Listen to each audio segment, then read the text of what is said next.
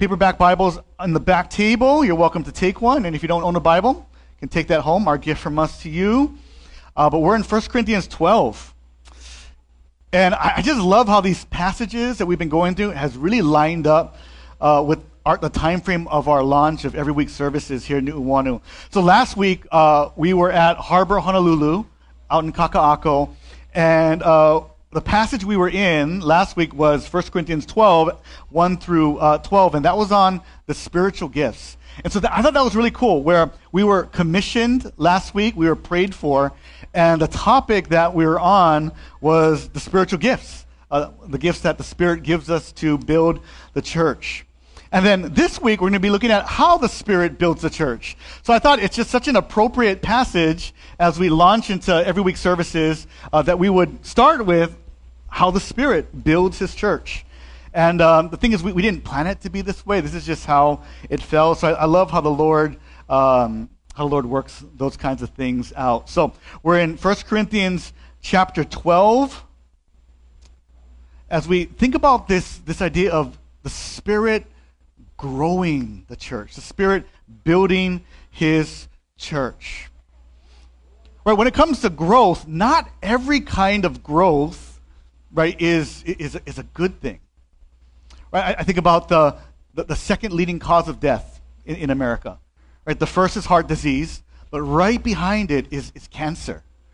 Right? And, and cancer is, is these cells, right? Cancer cells that grow out of control and crowd out the normal cells. So not every growth is a is healthy growth. Is growth that we want. So, what does it look like for healthy church growth? What does it look like that the Spirit builds his church? And so, Paul's going to be answering some of that question today in, in this chapter. So, let's dive right in. In verse 12, Paul says, For just as the body is one and many parts, and all the parts of that body, though many are one body, so also is Christ. For we were all baptized by one Spirit into one body, whether Jews or Greeks, whether slaves or free, and we were all given one Spirit to drink. So here's Paul saying right growth doesn't begin with us, it is, it's a Spirit. It's a Spirit who gives the growth. And the first way that he builds growth in the church is building unity. Building unity. The Spirit builds unity in the church. Right, Paul is saying here that we are many parts. We are one of many parts, and that we are part of one body. But the thing is, right, we're not just part of a body. We are the body of Christ. Right, see how Paul words it back in verse 12.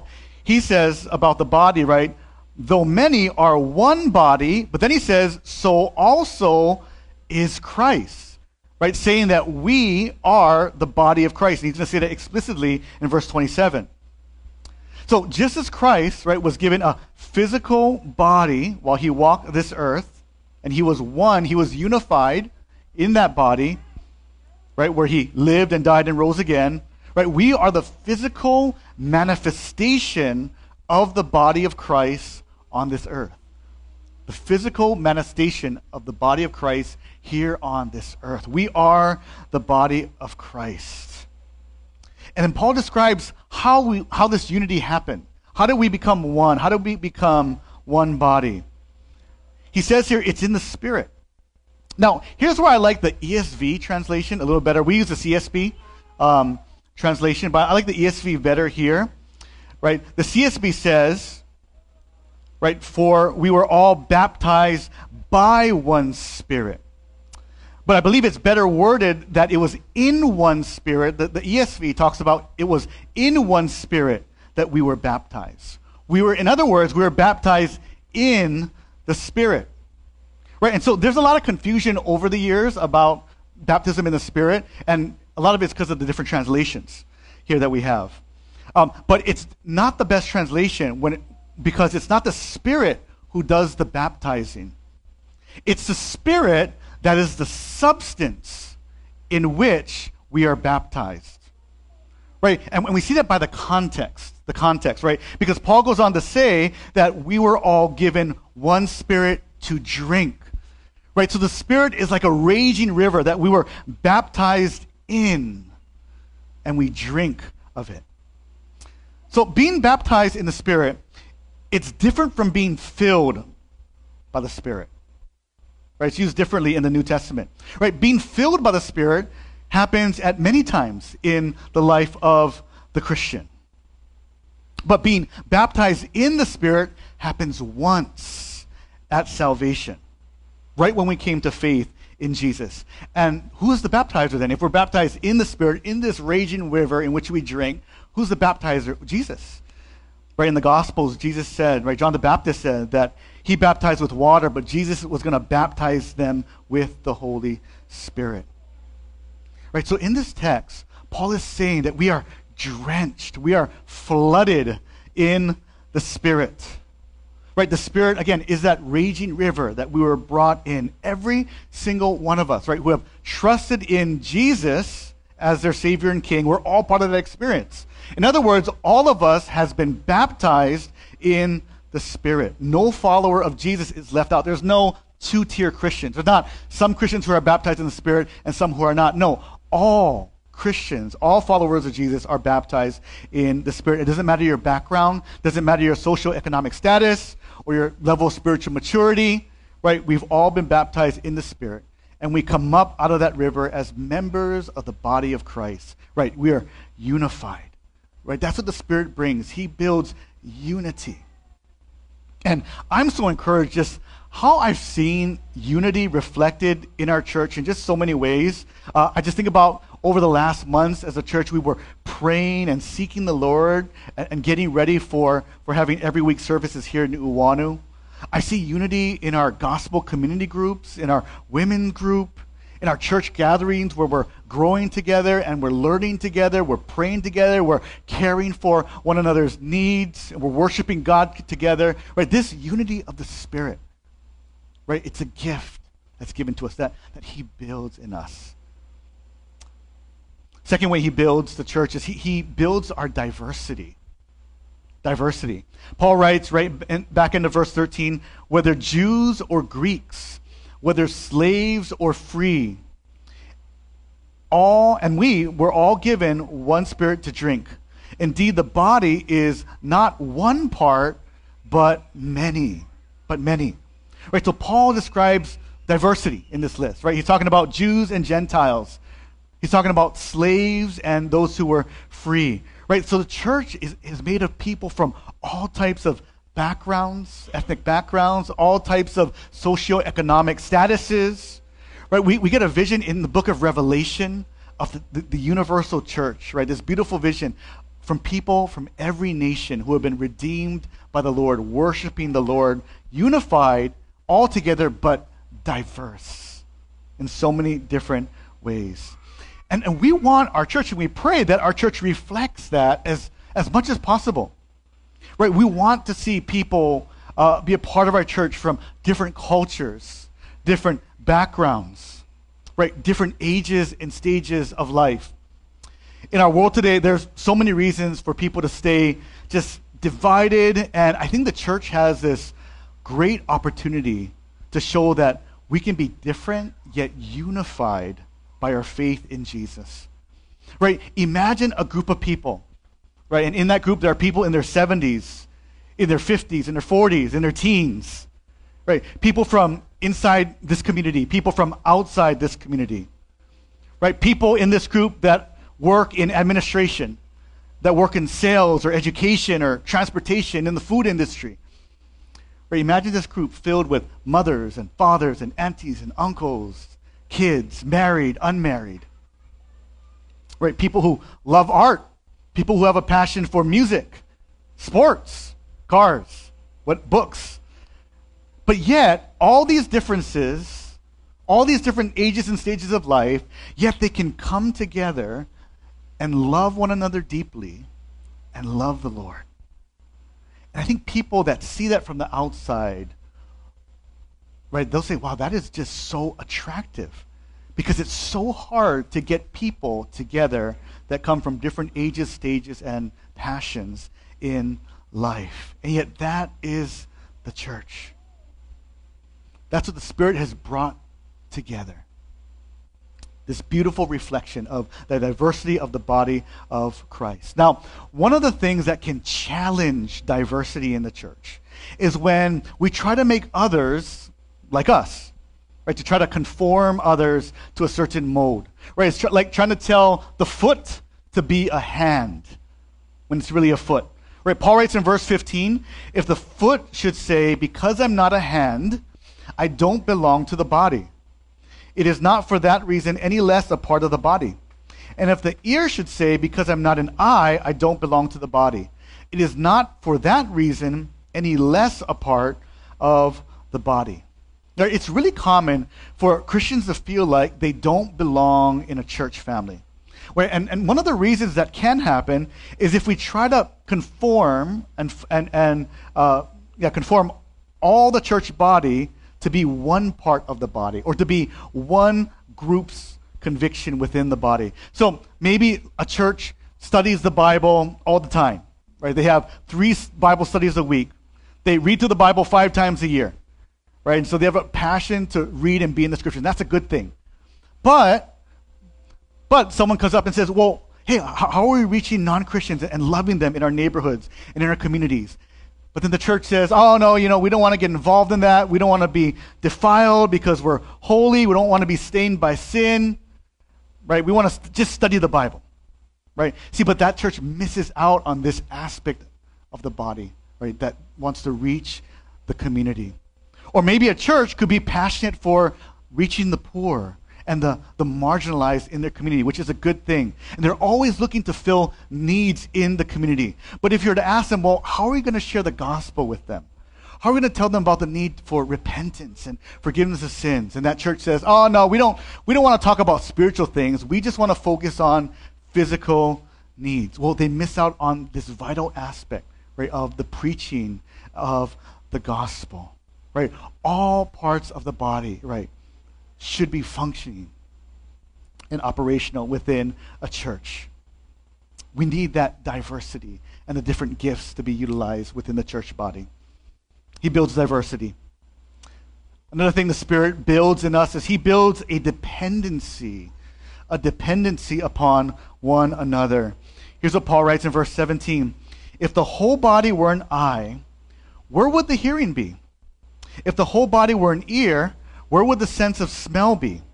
But as it is, God has arranged each one of the parts of the body just as He wanted. And if they were all the same part, where would, that, the, where would the body be?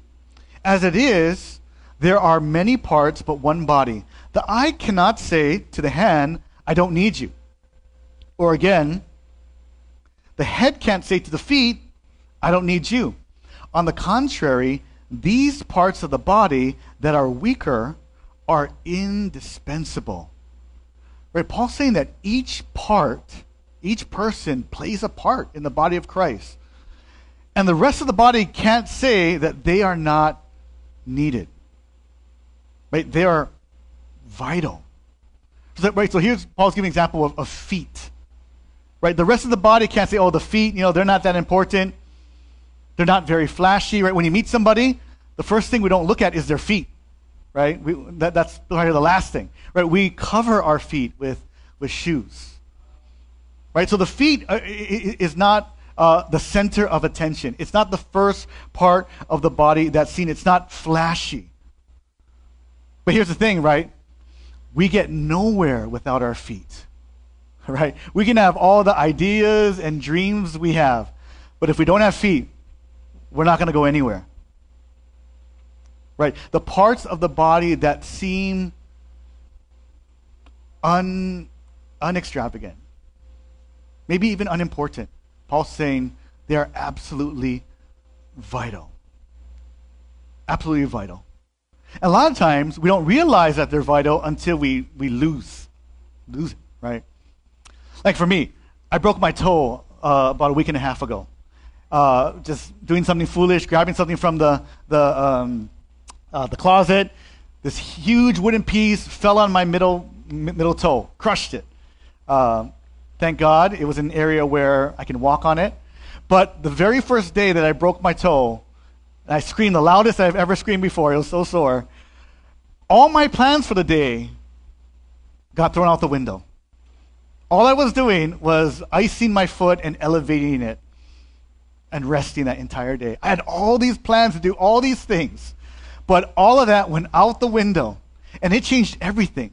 Just how I give my kids a shower, to how I move around the house, to how I took a shower. Just everything was changed just by one toe. And it wasn't even the pointer toe, the big toe. It was the middle toe that I wouldn't think was a big deal. But that one little toe changed everything. Right? The parts of the body that we think are unimportant are absolutely vital. Right? The feet. Right? See people with gifts like maybe hospitality, gifts of service, gifts of mercy, right? They're like the feet, right? There. If you got this gift right, you're working hard. But a lot of the time, that hard work is in the background. It, it goes easily unnoticed, often unappreciated. But here's the thing we get nowhere without you. Then we have parts of the body like the, the hands or the face, right? These are gifts maybe like leading or teaching or, or like miracles that we saw last week. Gifts that are more noticed and I think more praised. It's tempting for the hand and for the face to think, oh, I don't need the foot. And it's tempting for the foot to say, oh, I'm not the hand or face, so I must not be a part of the body. But again, the body gets nowhere without the feet.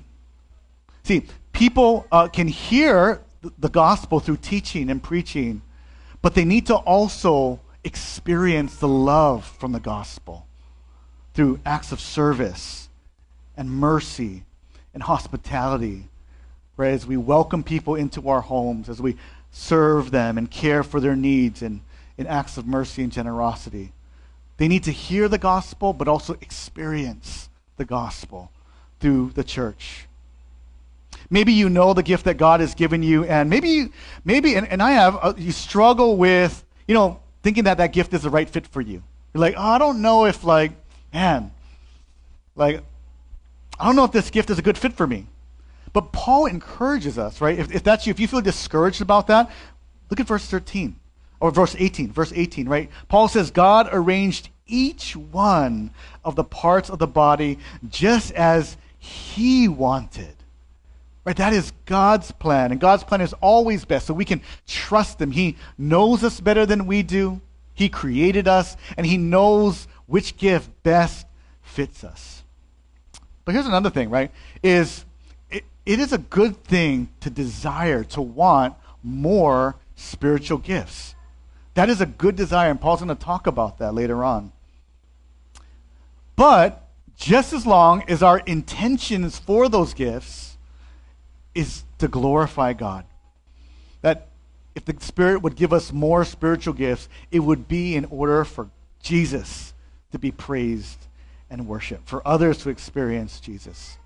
But we need one another, all parts of the body.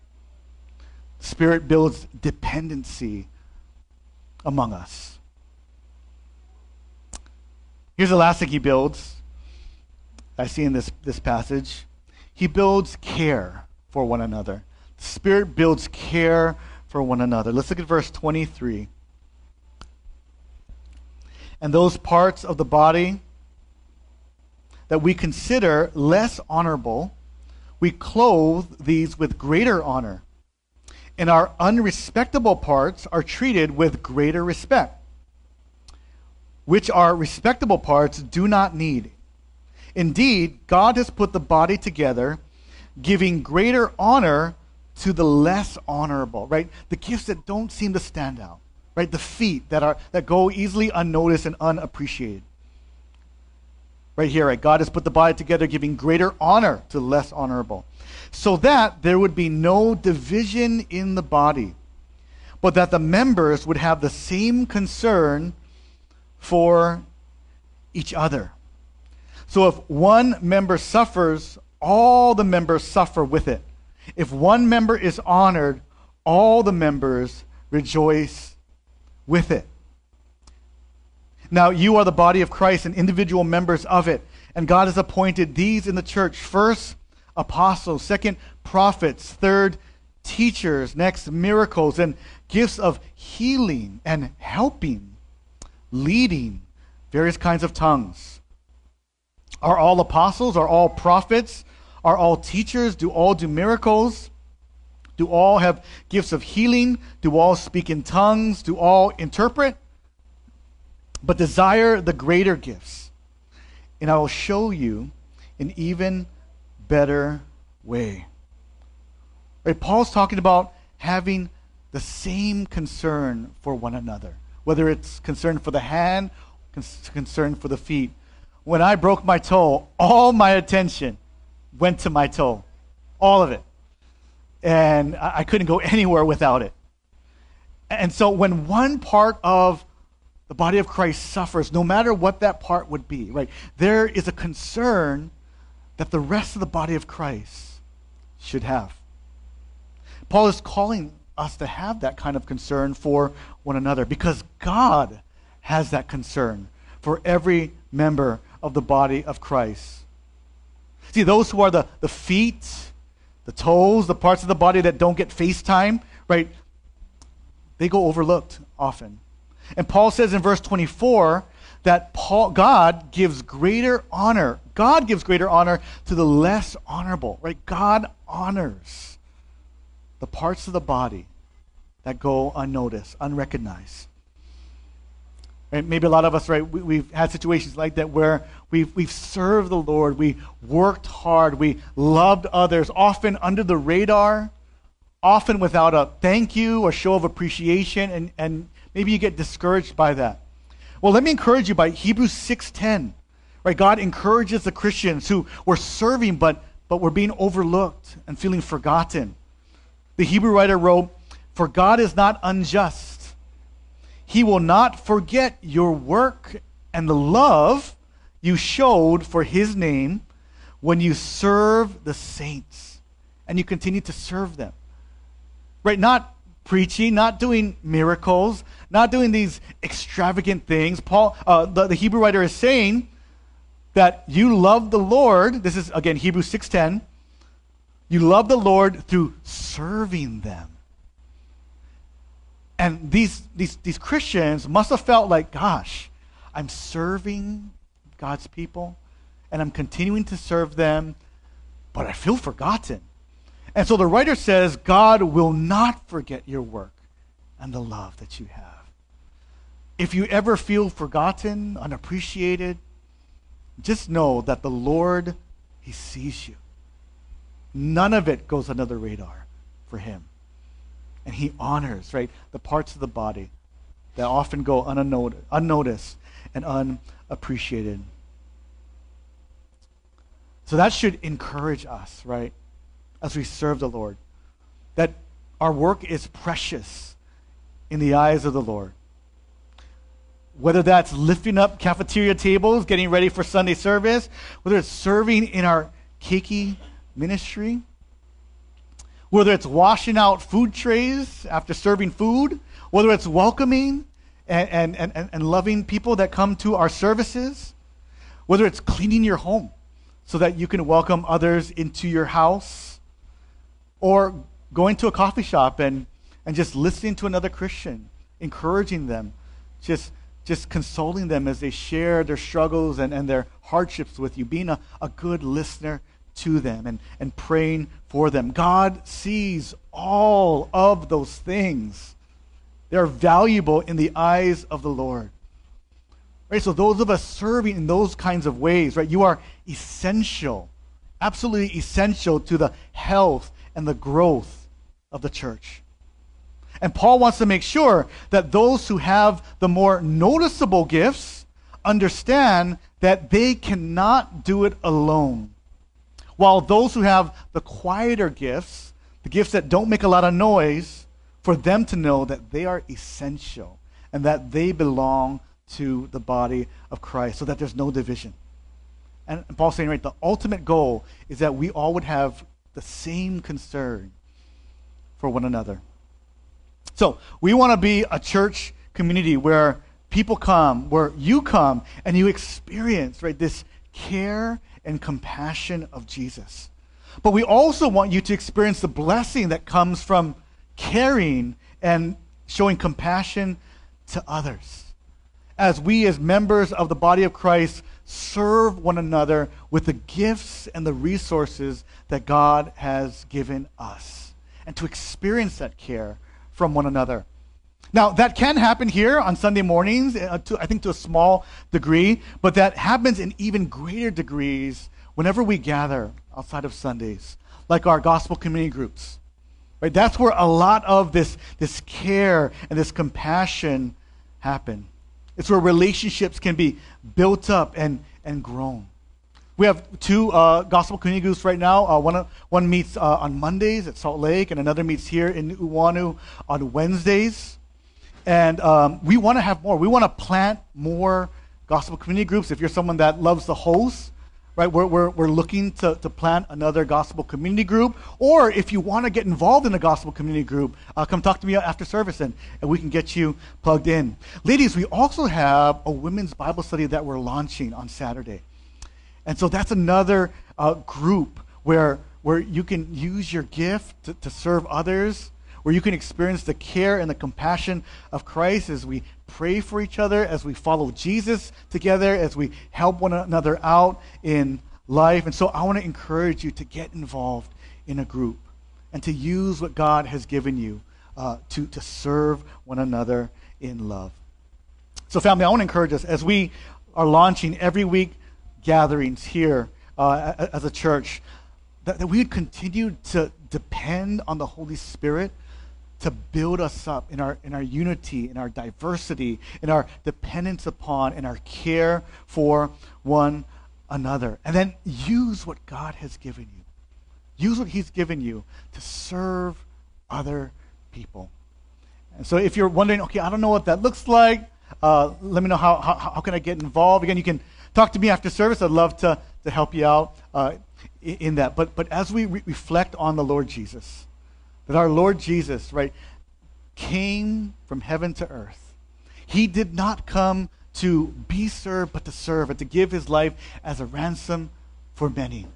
That in response to experiencing the love of Jesus, who died and rose again for us and has given us new life, now he has given us his spirit to equip us with the spiritual gifts and to empower us to serve one another and to serve those in our community that don't know Jesus. And so let's, let's walk in a dependency upon the Spirit together. Let me go ahead and pray for us. Father, we thank you for the Holy Spirit who is with us and who lives in us, who has given us everything we need for life and godliness. And uh, Lord, we pray that, that as we are motivated by your love, that we would love one another as Jesus has loved us. And use what we have, uh, you have given us to edify, to build your church. We thank you, Lord, for your great love for us. And we want to respond now to all the good that you have given to us uh, through songs of worship to you and through communion. And we pray these things in Jesus' name. Amen.